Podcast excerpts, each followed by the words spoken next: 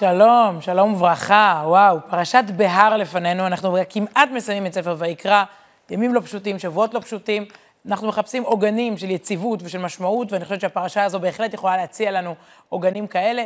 מישהו פעם נתן כותרת לפרשה מיוחדת שלנו, פרשת בהר, כשהתורה והארץ נפגשות. כי בעצם אנחנו במדבר מקבלים את ההוראות האלה, אבל באים ליישם אותם כאן ועכשיו בארץ ישראל. לא פחות מ-24 מצוות בפרשה שלנו, פרשת בהר. אנחנו נדבר על שלוש ברשותכם, שלוש בלבד, בקטנה. בואו נתחיל. שמיטה. אנחנו uh, קוראים כל שנה את פרשת בהר, אבל פעם בשבע שנים אנחנו גם קוראים אותה בשנת שמיטה. אז באמת זו הפרשה שמספרת לנו על העיקרון הזה, השנה הזאת תשפ"ב, אנחנו כבר בחודש אייר, היא שנת שמיטה, העיקרון מתחיל שם לפני אלפי שנים, במדבר, וכך בעצם הקונספט הזה, אם תרצו, הפורמט הזה ששמו שמיטה, מוצג בפנינו. וידבר השם אל משה בהר סיני לאמור, מפה שמה של הפרשה בהר, מה הוא אומר לו ובעצם לנו? דבר אל בני ישראל ואמרת עליהם, כי תבואו אל הארץ אשר אני נותן לכם. עכשיו רגע סטופ, נגיד שלא הייתם רואים, רואים את המשך הפסוק, מה הייתם חושבים? אתם באים אל הארץ, מה הציווי? וכבשתם ונלחמתם, ובניתם, וקצרתם וחרשתם וזרעתם, ועשיתם, נכון? ופעלתם. לא, לא, לא. כי תבואו אל הארץ, ושבתה הארץ שבת להשם. קודם כל, העיקרון הוא לדעת לשבות, לדעת לשמוט, לדעת להרפות, ואז רק נאמר, שש שנים תזרע שדיך, ושש שנים תזמור כרמך. אנחנו בעד לפתח את העולם ולעבוד בו. ואספת את תבואתה, אבל בשנה השביעית, שבת שבתון, שוב המילה הזו, שבת חוזרת, שבת הארץ. שבת שבתון יהיה לארץ, שבת להשם, שדך לא תזרע, כרמך לא תזמור, שנת שבתון יהיה לארץ, והיה שבת הארץ לכם לאוכלה. אי אפשר, אה, כן, זה גם אה, אידיוט מבין שהפסוקים האלה אומרים שכמו שיש שבת פעם בשבוע, פעם בשבע שנים יש מנגנון ששמו שבת לארץ. האדמה נחה והאדם שעובד אותה נח. בואו נתחיל במובן הכי פשוט של השמיטה, שעדיין קיים, נכון, אחוז מזערי מהאוכלוסייה בישראל הוא חקלאי. תדמיינו ימים שבהם רוב ככל האוכלוסייה מתפרנסת מחקלאות או ממקצועות שהם עוטפי חקלאות. הכל זה סביב מסחר או הסעה או אכילה, או הכל זה סביב עולם שכולו כולו חקלאות, ופתאום כולם צריכים לשבות. אנחנו רואים את זה אצל מורים היום. שנת שבתון. אני בת של מורה וגם נכדה של מורה. איזה כיף זה שאימא מקבלת שנה שהיא שנת שבתון. אה, בהייטק אין שנת שבתון, בתקשורת אין שנת שבתון, בכמעט שום מקצוע אין, אה, אין, אה, אין, אין, אין, אין, אין פורמט כזה. אבל קודם כל בואו נתחיל ברמה הפשוטה ביותר. יש עדיין שמירה של השמיטה גם ברובד החקלאי המעשי. אנחנו פה בארץ ישראל מגדלים את שדותיה, אוכלים את פירותיה, יש שיטות הלכתיות שונות בנוגע לשמיטה. אני רוצה להראות לכם אירוע שהייתי בו, ממש עם כניסתה של שנת השמיטה הזו, שעות אחרונות של שנת תשפ"א, רגע לפני שראש השנה התחיל והשנה בעצם אה, החלה, השנה הזו, מסיבת פרידה מן האדמה, לא פחות ולא יותר, חקלאים באזור המרכז, ליד לטרון, כביש מספר אחת, קיבוץ קטן ששמו שעלבים, ערכו טקס בשדות של פרידה מהאדמה, כי שנה שלמה הם לא יאבדו אותם, הם לא יעבדו שם, כי הם מקיימים ממש את אותם פסוקים עתיקים שאנחנו קוראים השבוע בפרשה. הנה הצצה למסיבה הזו.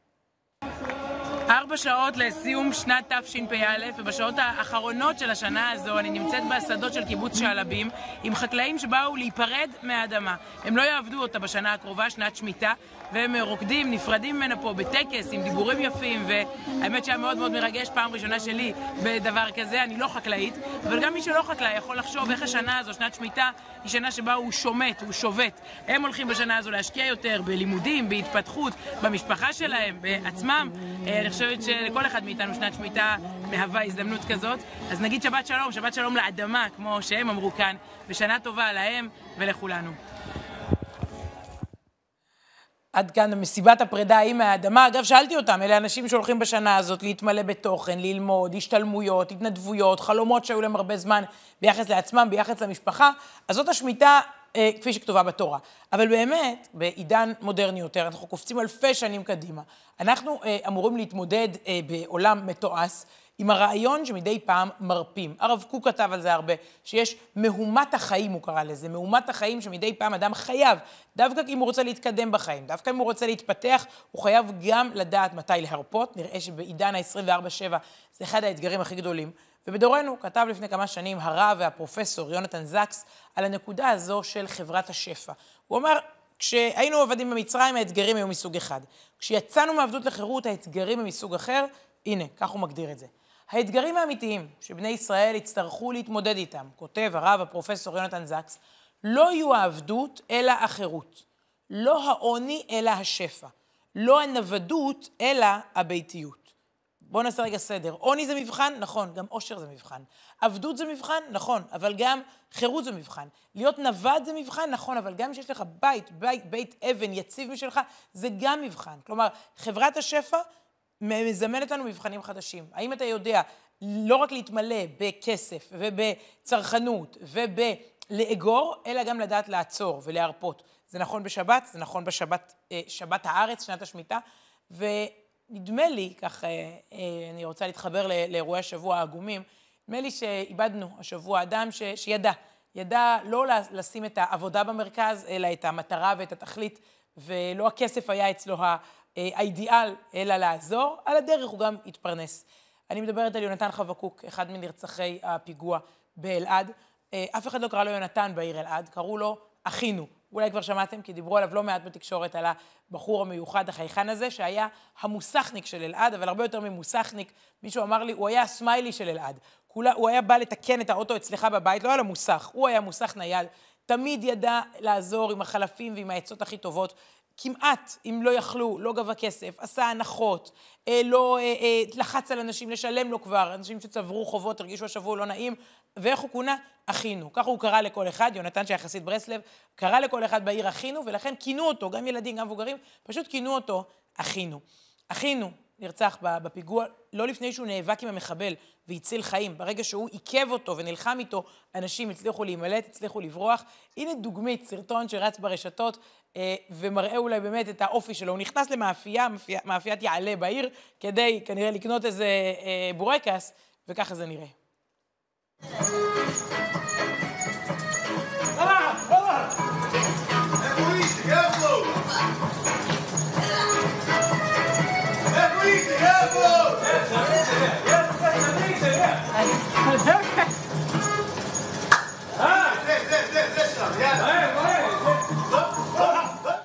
לזכרו של אחינו ושל שאר הנרצחים, ושנדע גם אנחנו לא לקחת את עצמנו יותר מדי ברצינות למרוץ הכספי, הכלכלי, העסקי, לדעת לשבות ולשמוט אה, כשצריך.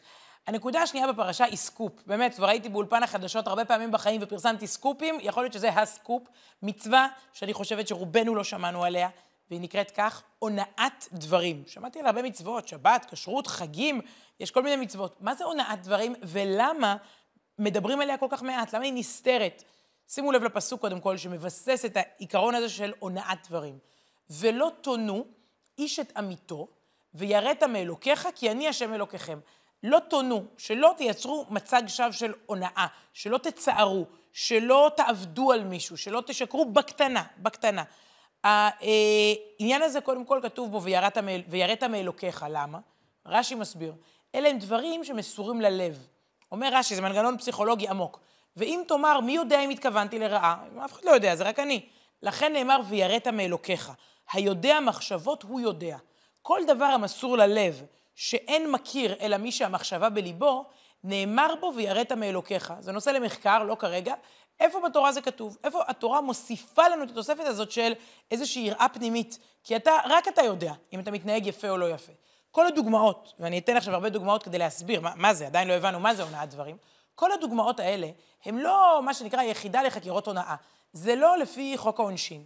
בכל הדוגמאות האלה המשטרה לא תגיע. כלומר, המשטרה לא תבוא לחקור את האירוע הזה ותגיד, אדוני, הייתה פה הונאת דברים. ממש לא. פשוט יש פה איזשהו רף יותר גבוה. דורשים מאיתנו רף אנושי, רף של, של התנהגות יותר גבוה מהחוק הפלילי. הרי החיים זה לא פלילי, לא פלילי. יש איזושהי רמה קצת יותר גבוהה שמצופה מאיתנו. אז מה זה לא תונו איש את עמיתו? בשביל זה לפעמים מהתורה עצמה, מהפסוק, אי אפשר להבין. לכן יש תורה שבעל פה. רבדים, שכבות של פרשנים לאורך אלפי שנים. הנה דוגמאות מהתלמוד. חז"ל מספרים לנו מה זה אומר הונאת דברים. שוב, לא בכסף, לא בממון, לא בגוף, לא הרבצתי לאף אחד, רק דיברתי. איך דברים יכולים לחולל פגיעה. דוגמה ראשונה, לא יאמר בכמה חפץ זה, והוא אינו רוצה לקחת. לא יאמר כמה עולה בעצם הדבר הזה, כשהוא בכלל לא מתכוון לקנות. זה מה שנקרא window shopping. אתה נכנס לחנות, מטריף את המוכרת, או את המוכר, תביא לי, למדוד, כמה זה, רגע, השוואות, הולך, חוזר. אתה לא, רגע, אתה לא מתכוון לקנות? היא לא אוהבת שלך. אה, אתה לא, אתה לא יכול לטרטר פה אנשים סתם. אם אתה לא מתכוון לקנות, אז סתם אתה מטריד ומטריח, מטריח אדם אחר, זה לא בסדר. דוגמה שנייה, גם אם מתוך התלמוד. אם היה בעל תשובה, אל יאמר לו, זכור מעשיך הראשונים. בן אדם בעבר, אולי אה, אה, בעיירה היהודית היה איזה גנב שהפסיק לגנוב וחזר לתוך הקהילה. פעם המושגים של חוזר בתשובה זה לא כמו בימינו, כולם היו סביב הקהילה היהודית, הגדרה של תשובה הייתה שונה. בן אדם, הייתה תקופה בצעירותו שהוא היה לא בסדר, חזר לקהילה, אל תזכיר לו. דוגמה שלישית, אם הוא בן גרים, ההורים שלו התגיירו והצטרפו אל העם שלנו, לא יאמרו לו, זכור מעשה אבותיך. כן, יושבים ככה כל החבר'ה, אתה אומר, אתה, אתה, סבא של סבא שלך היה בכלל עובד עבודה זרה, או היה כל, כל מיני... עוד דוגמה, אם היה גר ובא ללמוד תורה, האדם בעצמו התגייר, ובא, בא ללמוד תורה, אל יאמר לו, פה שאכל נבלות וטרפות, שקצים ורמסים, כן, פה שאכל דברים לא כשרים, בא ללמוד תורה שנאמרה מפי הגבורה, שנאמרה מהפה של, של לוקים. כלומר, אנחנו מתחילים להבין פה איזשהו דפוס של אתה נכנס למוכר ומטרטר כשאתה בכלל לא רוצה לקנות. ההוא פעם היה פושע, אתה מזכיר לו את זה. ההוא התגייר, אתה מזכיר לו את זה. אתה משתמש בפה שלך כדי להתנשא, כדי uh, להרגיש איזו תחושת עליונות, כדי להעליב, כדי לפגוע. דוגמה נוספת, אם היו ייסורים באים עליו, כן? האדם סובל מייסורים. אם היו חולאים, מחלות באים עליו, או שהיה מקבר את בניו, חס וחלילה קובר את הבנים שלו, אדם שסובל מייסורים, אל יאמר לו, כדרך שאמרו חבריו לאיוב. איוב סבל מהרבה הרבה ייסורים, עד היום הוא שם נרדף לזה, והחברים אמרו לו, בטח אתה חטאת, בטח עשית משהו לא בסדר. אתה לא יכול לבוא לבן אדם שסובל ולהגיד לו שאתה יודע למה, כי הוא עשה כך או עשה אחרת. זו הונאת דברים, תיזהר. או הנה דוגמה אפילו יותר קלה, אבל גם היא מעצבנת. אם היו מבקשים תבואה ממנו, באים אליך, מבקשים לך תבואה, או טאבלט, לא משנה. לא יאמר להם, לכו אצל פלוני שהוא מוכר תבואה, ויודע בו שלא מכר מעולם. זה סתם להטריח, זה סתם להטריד. אתה יודע שהוא בכלל לא... מה, מה אתה שולח אותם אליו? מה אתה מפריע לו? מפריע להם? ידפקו לו בדלת? כל מיני טרטורים או הפרעות. אפשר לראות פקיד לפעמים, שמבקש ממך טפסים סתם, באמת להתעמר. אפשר לראות מפקד בצבא לפעמים, שממש מתעלל בחיילים. אפשר לראות סועד שמטריף את המלצר במסעדה סתם, מאיזו תחושה שוב של כוחנות כזאת. אני, אתה כאילו, שוב, אף אחד פה לא עבד שלך, זה מערכות יחסים שבהם אתה לא יכול להתעמר בזולת ולהעליב אותו באמצעות הפה. כן, אתה יכול מאה פעם לקרוא למלצר חם, קר, אמנה, טובה, לא טובה, פה, שם. הרמב"ם נותן עוד דוגמה. שנים אחר כך, לא בתלמוד, אלא, שוב, אנחנו מתקדמים ברצף הדורות. הרמב"ם אומר, סתם עוד דוגמה לאיך אפשר לצער בדיבור. אם נשאלה שאלה של דבר חוכמה, לא יאמר למי שאינו יודע אותה חוכמה, מה תשיב בדבר זה. כלומר, כל החבר'ה מחפשים איזו תשובה לשאלה, ואתה יודע שאין לו מושג, נו, יוני, מה אתה אומר על זה? אתה יודע שהוא לא יודע. למה אתה, למה אתה משפיל אותו מול כולם? למה אתה משתמש בכוח הדיבור שלך כדי להקטין מישהו ולהגדיל את עצמך? המצווה הזאת, כמו שאמרתי, ואולי עכשיו אנחנו מבינים למה היא קשה, היא לא פופולרית, היא נורא עדינה, היא נורא רגישה, היא ככה, צריך אה, אה, אה, ב, ב, להתייחס אליה ולשים לב לדברים מאוד פנימיים אצלנו, רק אנחנו ואלוקים יודעים אם התכוונו, לא התכוונו, אם ידענו, אם לא ידענו. יש ספר נפלא שנקרא ספר החינוך, שמסביר את כל תרי"ג מצוות, אחת אחרי השנייה, אה, בצורה, אה, אני חושבת, אה, אה, שמנמקת ונותנת את הטעמים שלהם. נכתב לפני 800 שנה. שימו לב מה, איך הוא מסביר את הנקודה הזאת על הונאת דברים, שוב, לרובנו סקופ, שמענו עליו לראשונה, משהו שממש נוהג וחל גם היום. קודם, בשמיטה, אולי אנחנו לא חקלאים, אבל לדבר, כולנו מדברים. אז שימו לב מה, מה נכתב בספר החינוך. ונוהגת מצווה זו בכל מקום ובכל זמן, כן? גם עכשיו באולפן הזה. בזכרים ובנקבות, ואפילו בקטנים, ראוי להיזהר שלא להכאיבם בדברים יותר מדי. אפילו ילדים, לא להגיד, נו, עשיתי ככה, ידעתי שתעשה ככה. זולת, חוץ ממה שצריכים הרבה כדי שיקחו מוסר, כן? קצת לחנך אותם. ואפילו בבניו ובנותיו ובני ביתו של אדם, כן? אפילו uh, בתוך המשפחה. מי שמקל ולא מצער אותם, ימצא חיים, ברכה וכבוד. כתוב בספר החינוך בעצם, אם אתה uh, מוצא לעצמך חיים שאין בהם הונאת דברים, שאתה לא כל הזמן מקטין, ציני, מתעמר, אתה מוצא חיים, ברכה וכבוד. אבל איך אני אדע? כלומר, אני יוצאת מהאולפן הזה, אני צריכה לצאת מהחניון, לדבר עם השומר פה ביציאה באולפני הרצליה, לנסוע הביתה, הילדים חוזרים בית ספר, כל כך הרבה אירועים, יש לי אינסוף אינטראקציות עם אנשים. הרבה יותר קל לקבל הוראות מדויקות של אה, שני קילו קמח וכפית סוכר. זה לא מתכון, נכון. לכן ממשיך ספר החינוך ומסביר כמה אזהרות וכמה זירוזים שהזהירונו, זיכרונם לברכה בעניין הזה, שלא להכאיב הבריות בשום דבר ולא לא לביישם. ולא יהיה אפשר, זה בלתי אפשרי, לכתוב פרט כל הדברים. אי אפשר לפרט הכל. כל הדברים שיש בהם צער לבריות. נו, יום אחד זה בוואטסאפ ויום אחד זה בטיקטוק. אבל כל אחד צריך להיזהר כפי מה שיראה. כי השם ברוך הוא יודע כל פסיעותיו וכל רמיזותיו. כי האדם יראה לעיניים והוא יראה ללבב. חזרנו לאותו עניין של ויראת מאלוקיך. רק אנחנו יודעים, זה מסור ללב, איך מתייחסים לילדים שלנו, לבן בת הזוג, גם לבוס מצד אחד וגם לפקודים מצד שני, אה, בבנק, בתור, בעיקר בפיד, היום ברשתות אפשר הרבה מאוד הונאת דברים. לפעמים אימוג'י אחד, סמיילי אחד לא במקום, אה, זה, זה יכול לבאס לבן אדם את הצורה, זה לא רק בדברים, זה יכול להיות גם באיזה אלמנט גרפי. אני חושבת שזאת מצווה שגם אם אנחנו שומעים עליה לראשונה, אפשר להתחיל להכניס אותה ככה למודעות, וברור אולי למה אנחנו קצת מדחיקים אותה. כי זה בעצם אומר, תהיה בן אדם בכל ההיבטים אה, ובכל הקשרי חיינו. אז דיברנו על שמיטה, דיברנו על כוח הדיבור שלנו. הנקודה השלישית מתעסקת באיך להציל אדם רגע לפני שהוא נופל. אפשר לקרוא לזה בכותרת והחזקת בו. אם תרצו ככה את הכותרת השלישית שלנו, אנחנו מתקדמים בפרשת בהר והחזקת בו. אני מכירה את זה בתור שנים, בתור כתבת, בתור עיתונאית. אנחנו מגיעים כשהמצב ממש ממש גרוע. כלומר, אם זרקו אדם מהבית לרחוב והוא הומלס, אז נבוא לעשות כתבה. אם אדם מגיע לפת לחם, אם אדם מגיע למינוס מטורף, עשיר גדול שנפל לעוני, אה, אלימות גדולה במשפחה, לא עלינו, יכול להגיע לפעמים אפילו גם לרצח, אז יהיו שם כל המצלמות. כלומר, אז פתאום נגיע אה, ונשאל, ואיך לא היינו, ומי לא ידע. בדרך כלל כשאנחנו כבר מדווחים על אירוע, זה אומר שהוא הגיע לנקודת קצה, לנקודת אל-חזור.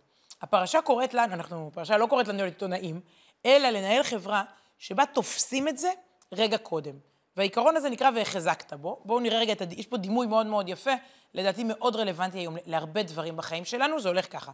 וכי ימוך אחיך, מוך, מח זה מלשון עני, אדם שהוא מח. הוא יתחיל להיות עני, ומתי ידו, היד שלו ככה קצת נופלת, והחזקת בו, וחי אחיך עמך. כלומר, אה, אתה מתחיל לראות שהוא מתחיל אה, איזשהו אה, תהליך לא טוב. הוא מתחיל להיות עני, היד שלו קצת ככה, הוא קצת נוטה. אתה חייב לדאוג לו כבר בשלב הזה. רש"י, באחד הפירושים המפורסמים של רש"י, פרשן העל של התורה, מסביר לנו את העיקרון הזה. עוד מעט נראה איך ניקח את זה לחיים שלנו. אומר רש"י כך, אל תניחהו שירד ויפול ויהיה קשה להקימו, אלא חזקהו משעת מוטת היד, מהרגע שהוא מתחיל להתנדנד. למה זה דומה? שואל רש"י, והנה המשל. למסע שעל החמור. דמיינו חמור, עליו איזה חתיכת מסע כבד. עודהו על החמור. כל עוד המסע הזה על החמור, אחד תופס בו ומעמידו. כלומר, הוא קצת מתחיל להתנדנד, גם אחד כמוני יכול רגע לתפוס, להעמיד אותו, אוקיי, תמשיך, תמשיך לנסוע. נפל לארץ. כל הדבר הזה התפזר, נפל לארץ.